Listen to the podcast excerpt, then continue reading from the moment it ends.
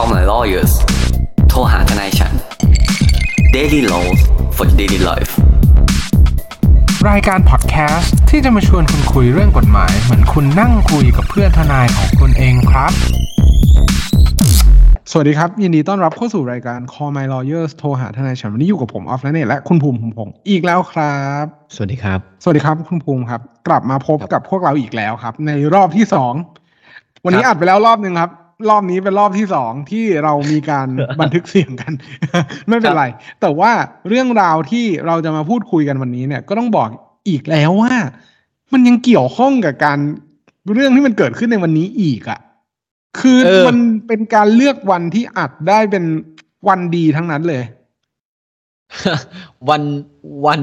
มันใช้วันดีไม่ได้ว่ะวันนี้วันที่ชาวไทยเศร้าพอสมควร วันนี้คือ วันที่ตรงกับวันที่มีเสียงโหวตว่าการโหวตเสนอคุณพิธารอบสองเนี่ย ไม่สามารถเสนอได้คเพรับราะเป็นการเสนอยัตติซ้ำอ่าคุณออฟอืมก็อธิบายเรื่องยัตครัติบซ้ำหน่อยไหมครับผมอืมคือต้องต้องพูดแบบนี้ครับว่าในข้อบังคับของการประชุมของรัฐสภาเนี่ย นี่คือตามข่าวเลยเนี่ย คือข้อข้อ 41 เนี่ยเขาบอกว่าหากยตติใดเนี่ย ตกไปแล้วหรือว่า พูดในภาษาคนก็คือได้มีการพิจารณาแล้วมันไม่เห็นชอบไปแล้วเนี่ยอืจะมนำยตตินั้นเนี่ย ขึ้นมาเสนอในที่ประชุมเดียวกันน่ะ อีกไม่ได้ เว้นแต่ว่าครับจะพ้นระยะเวลาออกไปก่อน ครับ อืมเก้าสิบนั่นหวัมานยความว่า อืม นั่นหมายความว่า ในกรณีนี้เนี่ยอ่ายัดเอ่อเรื่องการเสนอคุณพิธาเนี่ย ขึ้นมาเป็นนายกรัฐมนตรี แล้วก็มีการให้ที่ประชุมรัฐสภาเนี่ย ลงความเห็นกันไปแล้ว ในวันที่อาทิตย์ที่ผ่านมาเนี่ย ถือว่าเป็นยตติทำให้การเสนอชื่อในวันนี้เนี่ย ไม่สามารถทำได้ เพราะว่าเป็นเรื่องที่ถูกพิจารณาไปแล้ว แต่ผมแค่ผมเข้าใจเนี่ยอืมเขามันงดออกเสียงได้ไหมเอ่ออันนี้ผมอันนี้ผมผมตอนนั้นผมวิ่งอยู่พอดีผมไม่ได้ดู มันงดออกเสียงไหมครับคุณออฟคือคือต้องแบบต้องบอกแบบนี้ครับว่าการลงคะแนนเนี่ย ตามหลักสากลเลยนะ มันจะมีสามอย่างก็คือหนึ่ง เห็นชอบหรือว่าเห็นด้วย หรือว่าอนุมัติหรือใด ๆ ก็แล้วแต่สองก็คืออมอืมไม่อนุมัติไม่เห็นชอบ หรือว่าปฏิเสธ หมายความว่าเป็นในเชิงลบไม่เอาเลยกับอันสุดท้ายก็คือการงดออกเสียงก็คือ ฉันไม่มีความเห็นในเรื่องนี้ I have no comment อ้าวแล้วงดออกเสียงนี่แล้วสองร้อยกว่าคนเขาไม่งดออกเสียงเหรอคือในรอบนี้เนี่ยต้องบอกว่าเอ่อ ในในที่ประชุมก็มีมติว่า เออ เห็นชอบเนาะว่าการว่าการเสนอชื่อเนี่ย ได้มีการพิจารณาไปแล้ว แล้วเป็นวเป็นยติที่ตกไปแล้ว ก็คือแต่แต่ไม่ไม่ไม่สามารถที่จะนำมาพิจารณาได้อีก คุณคุณออฟมันเป็นไปได้ไหมที่จริงๆเขาเตรียมแบบจะมาเห็นด้วยแล้วเพื่อรับรองอะ เพื่อมารับรองคุณพิธาแต่เขาลืมไงใช่ครับขเพราะว่าถมว่าอะไร อืม อืม เพราะว่าท้ายที่สุดเราจะบอกว่าอ่า มันก็อาจจะเป็นการลงคะแนนรอบที่สองซึ่งเขาอาจจะถูกแบบเหมือนเขาเรียกว่าไงอะมีแบบกลับไปคิดเสาร์อาทิตย์อะเออว่าแบบเฮ้ยเออเออว่ะนั่งพิธาครึ้มๆก็ไม่นะแย่เออพิธาก็ไม่แย่ครับเว้ยงั้นเดี๋ยวกูเห็นชอบแล้วกัน พอคราวนี้ท่านประธานถามก็เห็นชอบเลย แต่อ้าวเนี่ยคนละเรื่องแต่ไม่เป็นไรโดยต้องต้องบอกนี้ผมผอืมมว่าในในในในตัวอ่าคะแนนเนี่ย ที่ประชุมเนี่ย มีมติ 395 ต่อ 312 ก็คือทางฝั่งฝ่ายที่จะจัดตั้งรัฐบาลเนี่ย ก็ยังเกาะกันแนวเหนียวแน่นนะ ว่า 312 เสียงเหนียวแน่วแต่แต่แต่แต่แต่ถ้าอย่างเงี้ย แปลว่าต่อไปเนี้ย การเสนอใครขึ้นมาเป็นแคนดิเดต หรือขึ้นมาเป็นนายกให้ขึ้นมาเป็นโนมิเนตเนาะเป็นตัวแทนให้โหวตอะสามารถเสนอได้แค่ครั้งเดียวในรอบ 90 วัน ถูกปะ คือจะบอกว่าจะบอกว่าจะเสนอไม่ได้ไม่ก็ก็อาจจะไม่เสมอไป เพราะประธานคือถ้าสมมุติว่าตัวข้อบังคับเนี่ย มันถูกต้องนะหมายความว่าตามที่ผมได้มีการศึกษามาเนี่ย ต้องบอกว่าประธานสภาอาจจะสามารถอนุอนุอนุมัติได้ว่า หรือว่าอนุญาตใช่ใช่ ว่าอนุอนุญาตให้มีการพิจารณาได้ก็ได้ สมมติสมมติว่าแบบผมเกลียนอะ ผมนี่ให้ลูกพักผมเลย ตอนนี้เหลือเสนอใครได้บ้าง เสนอคุณเศรษฐาได้ คุณนุ้งอิงได้ คุณชัยเกษมได้ คุณอนุทินได้ คุณประยุทธ์ได้ คุณประวิทย์ได้ฮะหกท่านอืมสมมติผมเกลียนอะ ผมให้ลูกพักผมเสนอแม่งหกท่านพร้อมกันเลย ครับ แล้วแล้วถ้าโหวตไม่ได้เนี่ยก็คือเสนอใครไม่ได้แล้วนะ ต้องไปใช้นายกคนนอกรับรองอีกห้าร้อยท่านเออก็ถามว่าจริงไหมก็จริงนะ เอาจริง แต่ว่าผมกลัวว่ามันเป็นอย่างนี้ ผมกลัวว่ามันเป็นอย่างนี้ เสนอไปแล้วมันได้ไงคุณเสนอมาหกคนน่ะ คุณคิดจริงๆเหรอว่าจะมีใครได้เสียงเกินสามร้อยเจ็ดสิบห้าจากหกคน มันก็ไม่เฮ้ยใช่ การเมืองมันไม่ใช่ การเมืองมันกาไม่รใช่แบบเหมือนการเล่นแบบแก้แค้นขายน่ะของ เออ มันไม่แก้แค้ใช่นมันไม่ใช่แบบนั้นภูมิ รัฐสภาเนี่ยเปิดแอร์ครั้งหนึ่งวันหนึ่งตั้งเป็นล้าน ถ้าถ้าถ้าถ้าผมแบบ เหมือนเข้าใจผิดไม่ผิดนะอ่าก็คือค่าแอร์เนี่ย ค่าแอร์เนี่ยเป็นล้านจะมาให้ช่างคุ้มค่าเสียเหลือเกินครับ ก็เลยก็เลยกำลังจะมา จริง ๆ แล้วเรื่องเนี้ยก็เป็นข้อเท็จจริงที่เกิดขึ้นในวันนี้เนาะแต่ว่าครับท้ายที่สุดแล้วเนี่ย เราสิ่งที่เป็นประเด็นแล้วเราอยากจะนั่งนั่งคุยกันก็คือครับลำดับ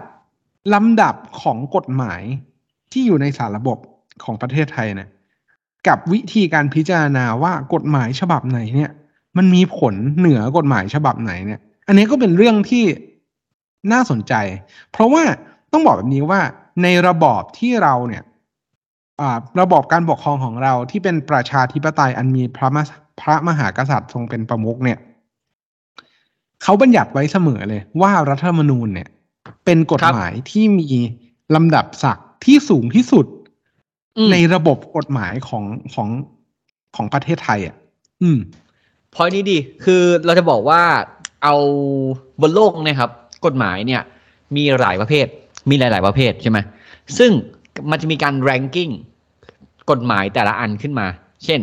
สมมติว่ารัฐธรรมนูญคือสูงสุดรองลงมาก็คือ อ่าอะไรก็ว่าไปใช่ไหมครับ ประมวลพรกไอ้ต้องต้อง ต้องพรดก่อนพรดประมวล พรบพรกอ่ากฎกระทรวงข้อบังคับ อ่าอะไรก็ครับว่าไป ซึ่งเวลามันมีกฎหมายไหนที่อยู่ลำดับชั้นบนกว่าเนี่ย แล้วชั้นที่อยู่ต่ำกว่าเนี่ย มีข้อบังคับใดที่มันขัดกันอะเขาให้ถือว่าอืมใครเหนือกว่า ก็ถือว่าใหญ่กว่า ก็ให้บังคับใช้ตรงนั้น ครับ อืม ซึ่งจะบอกว่ารัฐธรรมนูญเนี่ย ก็ตามที่ตัวมันเองเนี่ย มันเขียนไว้แหละ ว่ามันอะ จริง ๆ แล้วผู้ใหญ่รัฐธรรมนูญเนี่ยก็ก็ก็ก็ถือว่ามันเขียนแหละว่ามันเป็นพระเอกอะหมายความว่าในถ้าในเรื่องกฎหมายเนี่ย มันไม่เป็นสองรองใครแน่นอน และก็มันก็เป็นสิ่งที่เป็นกฎหมายที่ถูกฉีกเยอะที่สุดในประเทศไทยด้วย คือจะพูดอย่างนั้นมันก็ดูแบบเหมือนดูเป็นตลกลายนะ แต่ว่าอ่ามัมันก็มีการเปลี่ยนแปลงเกือบทุกๆสิบปีเลย ว่าได้สี่ศูนย์ห้าศูนย์หกศูนย์ก็มีการเปลี่ยนเปลี่ยนกันหมด แต่ทั้งนี้ทั้งนั้นเนี่ย ก็ต้องบอกว่า ลำดับศักดิ์เนี่ยก็มีความสำคัญและมันก็จะมีกระบวนการที่จะระบุไว้ในรัฐธรรมนูญเสมอแหละ ว่าครับถ้ามี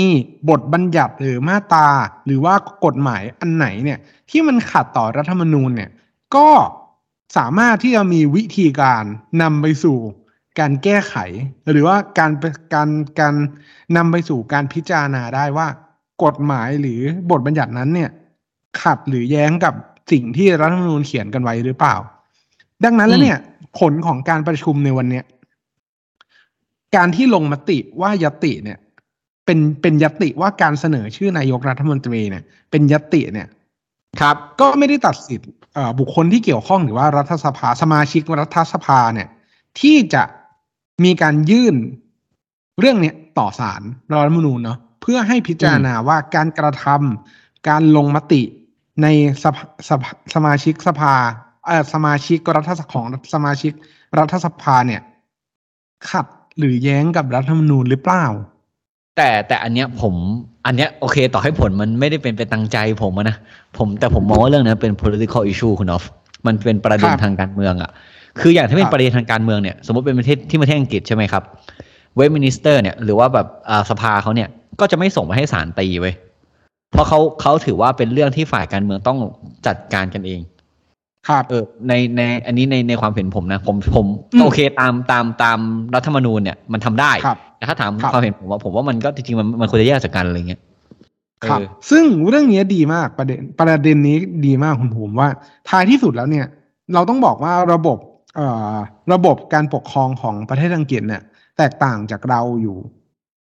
บางส่วนก็คือ ส่วนเขาไม่ที่มีว่าอะไรนะรัฐสภาเนี่ยอะไรนะเขาไม่มีเลยนะ คือคือต้องบอกแบบนี้เนาะเพราะต้องบอกแบบนี้ว่าอ่ระบบการปกครองแบบประชาธิปไตยแบบอังกฤษเนี่ย ตัวรัฐรัฐสภาเนี่ยเป็นใหญ่ก็คือตัวเวสต์มินิสเตอร์เนี่ยสามารถพิจารณากันเองได้ แต่ว่ามันจะไม่มีแบบเหมือนการเข้ามาหรือว่าการการมาพิจารณาของศาลเลย อืม ถูก ซึ่งเพราะเพราะว่าเขาแยกกันชัดเจนครับ คือครับเขารู้สึกว่า โอเค ต่างฝ่ายต่างตรวจสอบกันได้ใช่ไหมครับ แต่ไอประเด็นไหนที่มันประเด็นทางการเมืองอะที่มันไม่ใช่ประเด็นที่ผิดต่อการคอร์รัปชันไม่ได้ทำอะไรผิดอย่างเงี้ยศาลจะไม่มีหน้าที่แบบเอ่อมาตรวจสอบได้อะไรเงี้ยเพราะเขารู้สึกว่ามันเป็นมันเป็นเรื่องของการเมือง และสุดท้ายให้ประชาชนตัดสินใจในอีกสี่ปีข้างหน้าแทน แต่มันก็พูดยากครับ เพราะว่าคือ อ่าที่อังกฤษหรือยูเคเนี่ย มันค่อนข้างเป็นไปตามขนบธรรมเนียมประเพณีอะมันมันมันมันอธิบายได้อะไรเงี้ย อืม แต่ผมไม่ได้บอกประเทศไทยอธิบายไม่ได้นะครับ อันนี้อันนี้ผมไม่ได้พูดนะแต่ผมก็รู้สึกว่าเออประประเด็นไหนถ้าเป็นประเด็นการเมืองควรให้ฝ่ายการเมืองตัดสินกันเอง แต่โอเค วันเนี้ยผลมันเป็นไปเป็นไปไม่ได้ดั่งใจหลาย ๆ คนแหละ เป็นไปไม่ได้ดั่งใจตามด้อมส้มแหละ ถามว่าเราทำอะไรได้ไหมผมพุ่งตรงว่าทำอะไรไม่ได้ครับ ต่อให้คุณจะ ต่อให้คุณจะไปแบบไอ้เหี้ยพวกคำนี้มันก็จะแย่ว่ะต่อให้คุณไปเดินขบวนตอนนี้นก็ทำอะไรไม่ได้อะเพราะมันพิสูจน์มาแล้วมันทำไม่ได้ครับ ที่คุณทำได้คือ สมมตินะไม่ถ้าถ้ามีอะไรเออผมไปพูดเลยกันถ้ามีอะไรเปลี่ยนแปลงคุณค่อยว่าในการเลือกตั้งครั้งหน้า อืม อย่างนั้นดีกว่า มันอาจจะไม่ใช่ the end of the world ก็ได้ ในในวันเนี้ยนะฮะครับอืมอืม เพราะว่าเนื่องจากว่าต้องบอกแบบนี้ว่าในกรณีนี้เนี่ยอ่า เรื่องการพิจารณาหรือว่าเรื่องการลงมติเห็นชอบเนี่ยมันก็เป็นไปตามอ่ากฎและกติกาที่เขียนอยู่ในที่มีผลบังคับใช้อยู่ในปัจจุบัน แล้วถ้าสมมุติว่ามันได้ดำเนินการตามที่มันเป็นอยู่แล้ว แล้วมันไม่ผ่านหรือว่ามันไม่ได้รับความเห็นชอบอะ่ะ มันก็จะต้องมีกลไกที่จะทำให้การแต่งตั้งหรือว่าการรับรองนายกรัฐมนตรีเนี่ย เปลี่ยนไปตามอ่อกฎระเบียบที่มันเป็นอยู่ใน ในในปัจจุบัน ดังนั้นแล้วเนี่ยเอ่อมันก็มีวิธีการที่ที่อาจจะไม่ค่อยถูกใจอ่าคนที่ไปลงคะแนนหรือว่าในส่วนของอ่าคนที่สนับสนุนอ่าพรรคก้าวไกลเนาะแต่ว่าครับ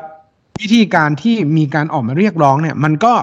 ต้องถือว่าเป็นส่วนหนึ่งของระบอบประชาธิปไตยเลยก็ได้ว่าอ่าการแสดงความคิดเห็นแบบเสรีเนี่ย หรือว่าประชาธิปไตยแบบเสรีนิยมเนี่ยฮะเสรีไหนนะที่ ไม่ใช่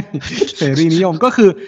โอเคสนับสนุนในการสิทธิและมนุษยชนของแต่ละคน สิทธิของแต่ละคนเท่าเทียมกัน เรื่องเนี้ยมันเป็นพื้นฐานของระบอบประชาธิปไตยอยู่แล้วแหละแต่ทั้งนี้ทั้งนั้นเนี่ยก็ต้องอยู่ภายใต้สิ่งที่กฎหมายกำหนด และการกระทำนั้นน่ะจะต้องไม่ไปละเมิดต่อกฎหมายที่มันมีผลบังคับใช้อยู่ในอ่าปัจจุบัน ซึ่งเราก็ เราจะบอกว่าเราจะบอกว่าเราเอ่อรู้อยู่แล้ว ในผลที่มันจะเกิดขึ้นหรือเปล่า มันก็อาจจะพูดแบบนั้นได้ไม่เต็มปาก แต่ว่าเราก็มีความคาดหวังแบบหนึ่งอะว่ามันคาดหมายจะคาดหมายถูกปฏิบัติอืมคาดหมายหรือคาดหวังคาดหวังดีกว่า คาดหวังว่ามันจะมีการเปลี่ยนแปลง แล้วก็อาจจะทำให้ไปสู่ในสิ่งที่ดี ทุกคนเลือกตั้ง ทุกคนมีความคาดหวังหมด ว่าอยากที่จะให้มันกลับมาเป็นสิ่งที่เออเป็นสภาพปกติ แล้วก็เขาเรียกว่าไงอะภาษาไทย ก้าวข้ามผ่าน สิ่งที่โอ้โหก้าวข้ามผ่านสิ่งที่มันเป็นมา หรือว่าเป็นปัญหาที่ต่อเนื่องกันมาในในในในหลายสิบปีเนี่ยความแฟร์อย่างเงี้ยเหรอคือคือคือคาดหวังคือแปลกคือๆอะคาดหวังว่ามันจะได้มันจะถูกแบบเหมือน ไม่มีใครคำคำนี้อาจจะใช้ใช้ได้ดีก็คือ การบังคับใช้กฎหมาย มันควรที่จะใช้ ในทุกๆสถานการณ์มันควรจะใช้แบบเดียวกัน โดยที่ไม่มีข้ออ้างหรือเหตุ หรือว่าเหตุผลที่เอามาทำให้ อ่า การนำกฎหมายนั้นไปใช้อะมันมันแบบเหมือนเกิดความขัดแย้งหรือว่าไม่ถูกต้องตรงในเคสแบบเดียวกันน่ะทำไมมันถึงจะนำไปใช้ไม่เหมือนกันอะ แต่แต่แต่ถ้าพูดจริง ๆ แล้วอะมัน เรื่องนี้มันก็เป็นการเซตมาตรฐานใหม่เหมือนกันนะครับ เรื่องเกี่ยวกับการเสนอนายกเนี่ยอันนี้อันนี้เพราะว่าวันนี้ที่พอเขาพูดอย่างเงี้ย มันกลายเป็นบรรทัดฐานใหม่ แต่สมมตินะครับ สมมติสมมติ สมมติว่ามีพักไหนขึ้นมาเสนอนายกแทนอย่างเงี้ย และเสนอรอบแรก แล้วไม่ผ่านนะครับ เสนอรอบสองเป็นคนเดิมนะครับ แล้วมีอ่าฝ่ายใดฝ่ายหนึ่งแย้บอกเฮ้ยทำไม่ได้ แล้วอีกคนหนึ่งก็บอกว่า เอ้ย ถ้างั้นเนี่ยโหวตใหม่มา เรียกหนึ่งห้าหนึ่งมาตราหนึ่งข้อบังคับ ข้อหนึ่งห้าหนึ่งมาโหวตใหม่แล้วสุดท้ายเสือกชนะเนี่ย อันเนี้ยตลกคาเฟ่เลยนะ ก็ก็คือมันก็เลยกลายเป็นเรื่องที่พอมันเป็นมาตรฐานแบบหนึ่งฝ่ายหนึ่งอาจจะรวมเสียงได้สสมากกว่า250ไปแล้ว ครับ แล้วก็ให้เหตุผลว่านี่แหละ คือฝ่ายที่รวมเสียงได้มากกว่า250ก็เลยสามารถแต่งตั้งเป็นนายกตั้งรัฐบาลได้ แต่ว่าพอมาในตอนเนี้ยมันเปลี่ยนไปอื มมันก็เป็นนกลไกที่ถูกวางไว้โดยกติกาของรัฐธรรมนูญฉบับเนี้ยมันก็อาจจะไม่สามารถที่จะแก้ไขได้แบบโดยทันทีเหมือนวันเนี้ย อยากจะให้คุณพิธาเป็นนายกแบบมากๆอือะมอืมอืมเลือกตั้งใหม่เลยไหมถ้าผ่านกลไก เออ ถ้ามันไม่ผ่านกลไกแบบ แบบที่มันเซตเอาไว้แล้วมันมันมันเป็นไปตามคันลองของมันอะยังไงแล้วมันก็แก้ไขปัญหานี้ไม่ได้อยู่ดี มันเนาะแต่ไม่เป็นไร ก็มันเกิดขึ้นละ ยังไงคุณต้องอยู่กับมัน ไม่ว่าใครจะกลัวยุคสมัยใหม่ขนาดไหนเนี่ยนะครับ ก็มันก็เกิดขึ้นแล้ว อันนี้เราต้องเราต้องพูดตรงนี้กันก่อนนะครับ แต่มันจะมีอันนี้เราพูดถึงเราย้อนทำแมชชีนคุณออฟเราพูดถึงวีคที่แล้ววีคที่แล้วครับมีการพูดถึงกันเยอะเรื่องเอ่อวันนี้ถือเป็นฟรีทอล์กนะนะวีคที่แล้วเขาพูดถึงประมาณแบบว่าอ่าพรรคเก้าวไกลเนี่ย หรือพรรคเพื่อไทยเนี่ย ได้เสียงมาเป็นแค่อันดับหนึ่งและอันดับสองไม่ใช่ผู้ชนะอย่างแท้จริง ครับ เพราะว่าการที่คุณจะเป็นเสียงส่วนใหญ่ผู้ชนะอย่างแท้จริง คุณต้องได้เสียงเกินกึ่งหนึ่งเหมือนครับสมัยแบบอ่าไทยรักไทย ไทยรักไทยอะอะไรเงี้ยสมัยที่สองครับเป็นการสไลด์อืมอืมคุณออฟอืมมีความคิดเห็นหรือมีทฤษฎีหรือมีหลักคิดอะไรเกี่ยวกับเรื่องนี้ไหมอ่า เรามาคุยตรงนี้ดีกว่าเผื่อเผื่อเผื่อว่าอะถ้าคุณเป็นผู้สปอร์ตของ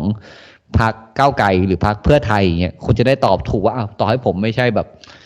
อ่า majority อะแต่ผมเป็นพรรคอันดับหนึ่งอันดับสองเนี่ยผมทำอะไรได้บ้างอืมครับ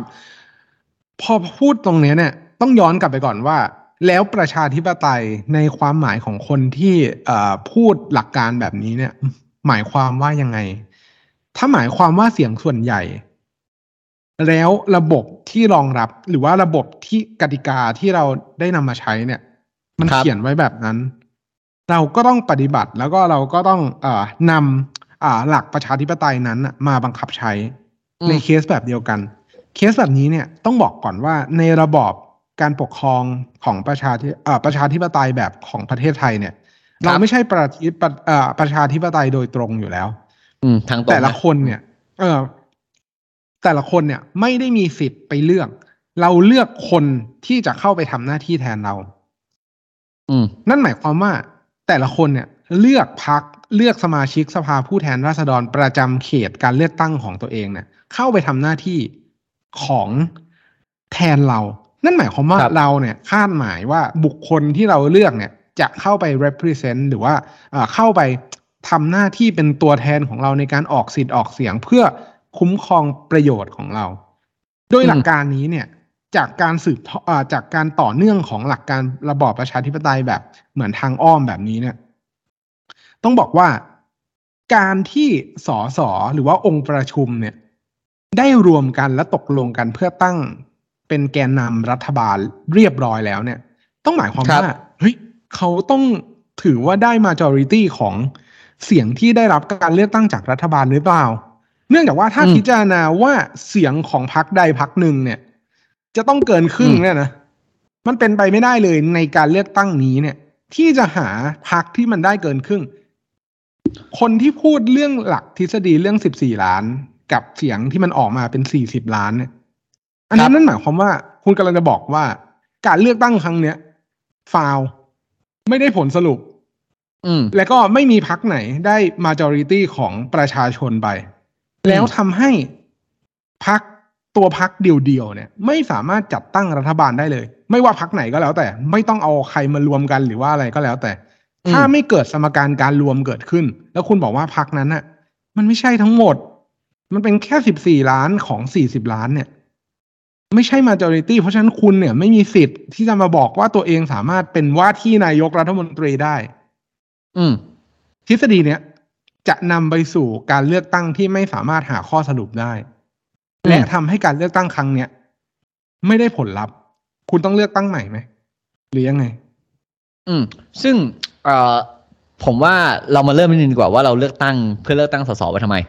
ถูกป่ะเราตั้งสสเนี่ย เพื่อเราเลือกตัวแทนของท้องที่เราเข้าไปอยู่ในอืมสภา ถูกป่ะคสรับภาเนี่ย จริง ๆ อะ การสภาสมาชิกสภาผู้แทนราษฎรหรือทัสภาเนี่ย มันไม่ได้มีไว้เพื่อบริหารบ้านเมืองเว้ยอื มมันมีไว้เพื่อออกกฎหมายเพื่อบังคับใช้ เพราะว่าครับเพราะเขาแค่แยกคนออกกฎหมายคนใช้กฎหมายแบบคนละคนกันเท่านั้นเองเพราะว่าการออกกฎหมายเนี่ยเราต้องบอกว่าเมื่อก่อนเนี่ยคนออกกฎหมายคือกษัตริย์ถูกไหมเมื่อก่อนเราต้องบอกกษัตริย์เนี่ยมีทุกอำนาจรวมกันหมดเลย มีตั้งแต่ครับแบบ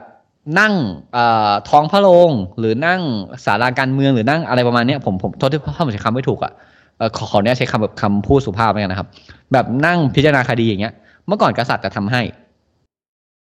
สองคือออกกฎหมายเอง ถ้าสมมุติว่าพระมหากษัตริย์เนี่ยเห็นว่าการกระทำเหล่าเนี้ยไม่ถูกต้องเขาก็จะตรากฎหมายขึ้นมาใช้ อันนี้ไม่นับที่ตอนมีตรากฎหมายสำรวงนี้ครับคือตรากฎหมายขึ้นมาใช้ว่าเอ้ยอย่างนี้ห้ามทำนะ เป็นเหมือนพระราชองค์การถูกไหมสามพระมหากษัตริย์เนี่ยยังบริหารบ้านเมืองเองด้วย ก็คือทำสามอย่างด้วยกัน แต่พอเป็นอืมระบบการหลังมีการเปลี่ยนแปลงระบอบการปกครองเนี่ย เป็นการปกครองอาในระบอบประชาธิปไตยอันมีพระมหากษัตริย์ทรงเป็นพระประมุขเนี่ย เราไม่สามารถเชื่อใจคนอื่นเหมือนกษัตริย์ได้ อันนี้ผมพูดตรงๆนะครับ เพราะว่ากษัตริย์เนี่ยมีสิทธิ์โดยชอบธรรมตั้งแต่กำเนิดมาก่อนแล้ว แต่อยู่ดีๆจะให้ใครคนใดคนหนึ่งเนี่ย ขึ้นไปมีตำแหน่งอย่างนั้น โดยไม่ได้มีอำนาจชอบธรรมจากสิ่งที่เกิดมา หรือมีแบบเป็นใครไม่รู้จากไหนมามาทำตำแหน่งนั้นทำไม่ได้ เราต้องแบ่งให้เป็นสามส่วน เพราะฉะนั้นไอ้รัฐสภาเนี่ยเราเลือกคนของเราเข้าไป เพื่อให้ออกกฎหมายให้มันบังคับใช้บ้านเมืองได้ ให้มันสามารถเพราะแล้วเมื่อก่อนอีกอีกอีกหน้าที่หนึ่งนะครับ ซึ่งตอนนี้ไม่มีละคือเมื่อก่อนเนี่ยสสของเราหรือที่เราเลือกเข้าไปเนี่ยจะมีหน้าที่แปลอ่างบยติแปลงบ เออ งบดุลอะ เพื่อเข้ามาใช้ในจังหวัดเรา เออ เมื่อก่อนจะมีว่าเอ้ยจังหวัดผมต้องการโครงการนี้นี้กันงบนี้ให้จังหวัดผมอะไรเงี้ยเมื่อก่อนมันทำกันได้แล้วก็มีงบประจำตัวอะไรเงี้ยเดี๋ยวนี้ทำไม่ได้ละเดี๋ยวนี้ไปอยู่ที่อบจแทนละเออ ซึ่งมันก็เป็นตัวแทนของเราเข้าไป แต่การที่เขาเป็นสสให้เราอะ เราไม่สามารถบังคับเขาได้ ให้เขาเลือกคนที่ให้เป็นนายกคนเดียวกัน แต่มันเป็นเหมือนสัญญาใจอะที่สุดท้ายแล้วนายกต้องมาจากเสียงข้างมากของสสเราต้องคาดหวังว่าไอ้คนที่เป็นตัวแทนเราเนี่ย แม่งจะไปเลือกคนที่มาสัญญากับเราไว้เว้ยครับซึ่งเราก็จะเห็นในการเลือกตั้งครั้งก่อน ที่มีการบอกว่าผมจะไม่สนับสนุนพรรคนั้น ผมจะไม่เอาคุณคนนั้นคนนี้เป็น และสุดท้ายก็ต้องมีการลาออกกัน แล้วก็เสียสัตว์เพื่อชาติ เพื่อเพื่อเลือกครับคนอื่นเป็นอะไรเงี้ยซึ่งมันก็เกิดการเขาเรียกอะไรทำให้เราผิดหวังแล้วกันทรยศต่อความไว้ใจเกิดขึ้น ซึ่งสิ่งเหล่านี้เราทำอะไรไม่ได้ครับ เราไม่สามารถบอกได้ว่าเฮ้ยแม่งไม่แฟร์ว่ะ เราจะไปเผาบ้านเขาก็ไม่ได้ เราทำได้แค่ว่าอีกสี่ปีข้างหน้าหรือการเลือกตั้งครั้งต่อไป เราแค่ไม่เลือกเขาเท่านั้นเอง อืมไอเรื่องการเลือกตั้งแบบสองแบบเนี่ยแบบอ่านายกรัฐมนตรีกับแบบอ่าประธานาธิบดีเนี่ย กับการเลือกโดยตรงกับโดยอ้อมเนี่ย มันมีหลายประเทศใช้การเลือกตั้งโดยอ้อมแบบเราครับ อืม เพราะว่าการเลือกตั้งโดยอ้อมเนี่ย มันเขาเรียกว่าอะไรอะ มันถ้าถามผมอะมันดีกับการเลือกตั้งสภามากกว่า มันไม่ต้องเลือกตั้งซ้ำซ้อนหลายครั้งอะ ไม่อย่างนั้นเนี่ยนะครับ สมมตินะครับ สมมติว่าประเทศไทยต้องมีการเลือกตั้งนายกด้วย ต้องมีการเลือกตั้งสสด้วย งบเนี่ย ถ้าผมจะไม่ผิดคุณอ๊อฟคุณอ๊อฟจำได้ไหมว่างบเลือกตั้งครั้งเนี้ยผมห้าพันล้านไหมหรือสี่พันล้าน ใช่เอ ครับอคือมันเยอะมากนะครับสำหรับประเทศประเทศหนึ่งอะประเทศเราเนี่ยแหละ มันเยอะมากแล้ว แล้วคุณจะต้องจัดการเลือกตั้งกี่ครั้ง ถูกไหมมันก็ครับเลยไม่ได้เป็นอย่างนั้นอะไรอย่างเงี้ยครับ ผม แล้วพอมันเป็นการเลือกตั้งแบบเลือกตั้งไม่ใช่โดยตรงนะครับ โดยแล้วตามกฎหมายเนี่ยมันก็ไม่ได้กำหนดว่าคนที่เป็นนายกเนี่ย ต้องได้รับเสียงเลือกตั้งเกินกึ่งหนึ่งตามที่ตามกฎหมายไม่มีนะครับ เพราะฉะนั้นเนี่ยการจะอ้างความชอบธรรมว่านายก ต้องมาจากเสียงเลือกตั้งเกินกึ่งหนึ่งหรือคุณไม่ใช่คนส่วนใหญ่อย่างเงี้ยมันพูดไม่ได้ มันยิ่งพูดไม่ได้เลย ถ้าคุณบอกว่าโหวตของคนอื่นที่โหวตไปได้รับมาไม่ใช่ส่วนใหญ่ แต่คุณ support พรรคที่ได้เสียงน้อยกว่าถูกไหมมันอันนี้อันนี้มันพูดยากมากๆ แล้ว แล้วแบบมันเวลามันพูดมันก็กระดากปากอะ อืม เออว่าเอ้ยคุณแม่งแบบไม่ได้เสียงส่วนใหญ่ คุณแค่คนเท่านั้นเท่านี้อย่างเงี้ยเออโอเค อันนั้นเข้าใจ การที่อ่า พรรคการเมืองที่ได้เสียงส่วนใหญ่ประชาประชาธิปไตยเนี่ยคำนึงเสียงส่วนใหญ่เป็นสำคัญก็จริง แต่ต้องคำนึงเสียงส่วนน้อยด้วย ก็ใช่ แต่ไม่ได้แปลว่าเราจะคำนึงแค่เสียงส่วนน้อย โดยไม่ได้เอาเสียงส่วนใหญ่เลยครับคือในในมุมเนี้ยอืมนะครับ ซึ่งครับเขาได้สี่ล้านเสียงหรือไม่เนี่ยไอ้ต้องบอกว่าไอการที่พรรคเพื่อไทยโทษไม่ใช่ไอ้พรรคก้าวไกลเนี่ยได้จัดตั้งรัฐสภาก่อนเนี่ยได้จัดตั้งรัฐบาลก่อนเนี่ยนะครับ เพราะว่ามันเป็นมารยาททางการเมือง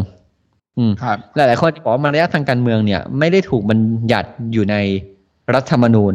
เราต้องบอกว่าหลาย ๆ ประเทศเนี่ย เป็นประเทศที่เรามองว่าเขาเจริญแล้วเนี่ยประเทศโลกที่หนึ่งนะฮะอย่างแบบผมขอยกเป็นอังกฤษนะเพราะอังกฤษค่อนข้างมีระบบรัฐสภาเป็นแบบ House of Commons เนี่ย House of Lords ที่ใกล้ ๆ กับเราอะไรเงี้ยเขาก็ถือธรรมเนียมนี้เหมือนกัน ว่าให้อะให้ครับเกียรติ เพราะว่า โอเคถามว่ามันมีการจัดแข่งไหมมันมีการจัดแข่งครับ ปีปีที่แล้วก็จัดแข่งเออ ก็ก็ทำได้แต่มันก็แค่แบบเสียมารยาทแต่ก็ไม่ผิดกฎหมายอะไรเงี้ยซึ่งมันก็จะดูไม่ค่อยสง่างามเท่าไหร่ครับอืมเพราะว่าต้องบอกแบบนี้ว่าการที่อ่าทำไมนักการเมืองถึงต้องรักษามารยาทในทางการเมือง เนื่องจากว่าคะแนนเสียงที่ได้มีการเลือกพวกเขาเข้าไปอะไม่ว่าจะเป็นพรรคอันดับหนึ่งหรือพรรคอันดับสองหรือว่าไม่ว่าจะเป็นพรรคที่ได้รับเสียงส่วนน้อยได้อ่าเก้าอี้ตัวสมาชิกสภาผู้แทนราษฎรที่น้อยแล้วก็ไม่สามารถจัดตั้งรัฐบาลได้เนี่ย เขายังคำนึงถึงการอ่าการดำรงตำแหน่งในวาระถัดๆไปด้วย ว่าครับถ้าเขาได้มีการลงเลือกตั้งแล้ว แล้วคุณกลายเป็นพรรคพรรคพรรคการเมืองที่ไม่ปฏิบัติตามมารยาททางการเมืองของอ่าที่นั้นๆ หรือว่าในประเทศไทยเองก็แล้ว แต่คล้าย ๆ ว่าไปจัดรัฐบาลแข่ง แต่ว่าแข่งเนี่ย บนเงื่อนไขที่มันแบบเหมือนเอ่อประชาชนหรือเสียงส่วนใหญ่เนี่ยไม่เห็นชอบด้วย อืมมันก็จะกลายเป็นอ่าวิธีการอ่าเล่นการเมืองแบบที่ประชาชนส่วนใหญ่เนี่ยเขาก็จะไม่เห็นด้วย มันก็จะส่งผลต่อการเลือกตั้งในสมัยหน้า การเลือกตั้งอ่าไม่ว่าจะเป็นท้องถิ่นหรือว่าการเลือกตั้งใด ๆ ก็แล้วแต่ มันก็จะกระทบกันไปหมด ดังนั้นแล้วเนี่ยนักการเมืองที่เขาให้ความสำคัญกับอ่าการการเมืองหรือว่าอ่าการครัรับกษาคำพูดกับประชาชนอยู่แล้วเนี่ยครับ เขายิ่งต้องให้ความสำคัญกับเรื่องมารยาททางการเมืองด้วย เนื่องจากว่าถ้าสมมุติว่าอืมเขาสามารถพูดได้ว่าพักเนี้ยไม่มีมารยาททางการเมืองเลยครับมันก็จะกลายเป็นชื่อที่ไม่ค่อยดีเท่าไหร่ในการลงเลือกตั้งในสมัยถัดๆไปนั่นเองอืม คือเราต้องบอกก่อนว่า อย่างที่ผมเคยพูดกับคุณออฟเสมอเลยว่าอ่า กฎหมายเนี่ยคือมาตรฐานขั้นต่ำศีลธรรมคือมาตรฐานขั้นสูงถูกปะเพราะฉะนั้นเนี่ย การที่และการเมืองเนี่ยครับไม่ใช่เรื่องของทำตามกฎหมายอย่างเดียว มันคือเรื่องของผมพูดตรงกันมันคือเรื่องของ popularity ความนิยม ถูกไหมครับการที่ดูเป็นคนน่าเชื่อถือ การที่ดูเป็นคนมีมารยาทเนี่ย ใครเห็นใครก็เมตตา ใครเห็นใครก็รักใครใครเห็นใครก็ชื่นชอบ มันสำคัญต่อเขาครับ เอาง่ายๆอย่างผมเป็นทนายอย่างเงี้ยถ้าผมทำตัวแบบบูชิตอะแอสโฮอะผมไม่แปลด้วยนะเออ ถ้าผมทำตัวแบบอย่างเงี้ย ผมพูดแค่แบบ กูทำตามกฎหมายกูไม่สนใจอย่างอื่น แล้วไม่สนใจศีลธรรมอะสมมติว่าผมแบบเอาแบบสมมติคุณเป็นลูกหนี้เงินกู้ผมอะแล้วผมรู้ว่าคุณลำบากอะแต่ผมก็จะรีดเลือดจากปูอะกูจะทวงหนี้มึงอะต้องจ่ายกู ผมทำถูกต้องตามกฎหมายหมดเลยนะ คุณชอบขี้หน้าผมไหมอะถูกไหม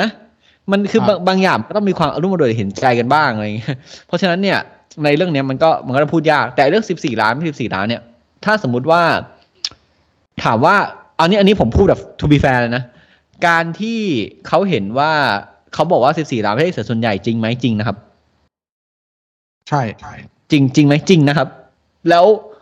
คุณก็ไม่สามารถเคลมได้ว่าคุณได้รับความได้รับความไว้วางใจจากคนส่วนใหญ่ของประเทศถูกต้อง อันนี้เช็คพอยต์นี้คือปิ๊กๆถูกต้อง แต่การที่คุณไม่ได้รับความไว้วางใจจากคนส่วนใหญ่ แต่คุณได้รับความไว้วางใจมากที่สุดในประเทศอย่างเงี้ย อันนี้ก็มีประเด็นนะครับ ถูกไหมครับ เพราะว่าอืมแปลว่าข้อเสนอคุณวิธีคิดคุณได้รับการ certify จากประชาชนส่วนใหญ่ ครับ อืม เพราะฉะนั้นเนี่ย ถ้าคุณเป็นการ certify จากประชาชนส่วนน้อยเนี่ย คุณต่อสู้เพื่อสิทธิเพื่อเสียงเขาก็ถูกต้อง แต่คุณไม่มีสิทธิ์ไปด้อยค่าคนอื่น ว่า เฮ้ย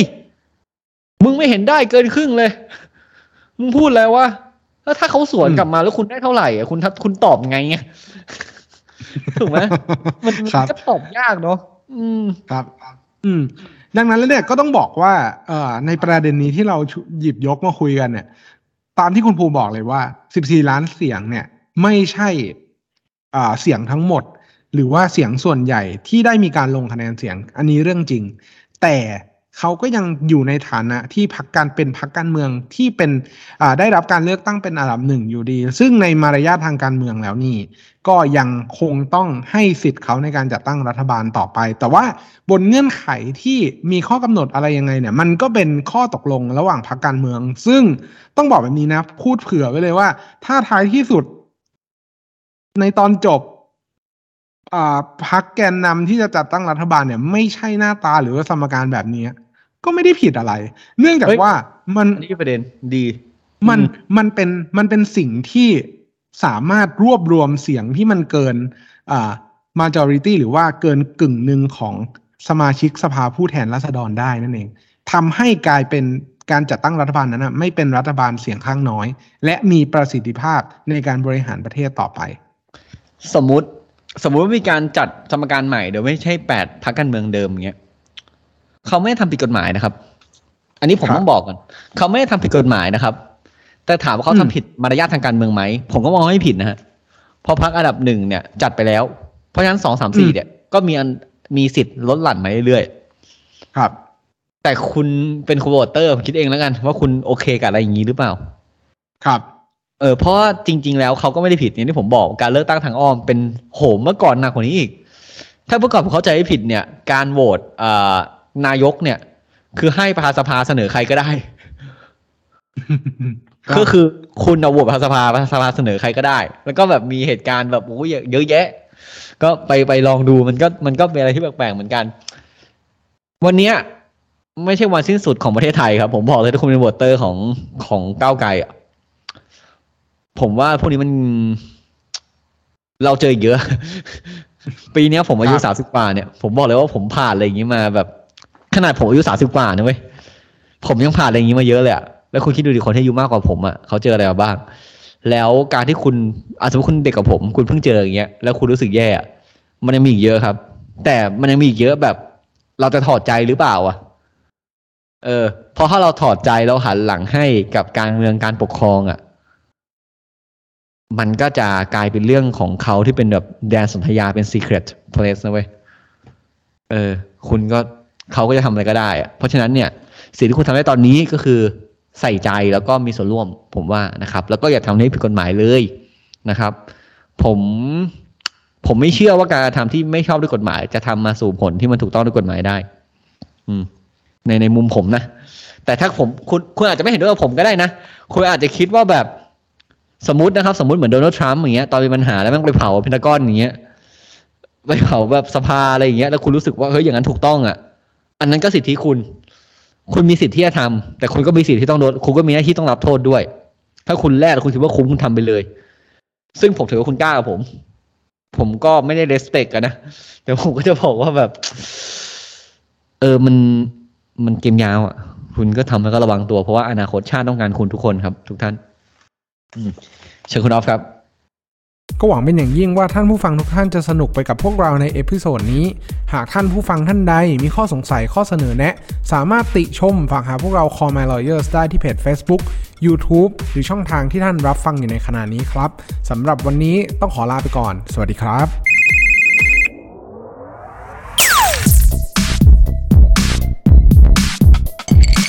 Daily laws for daily life.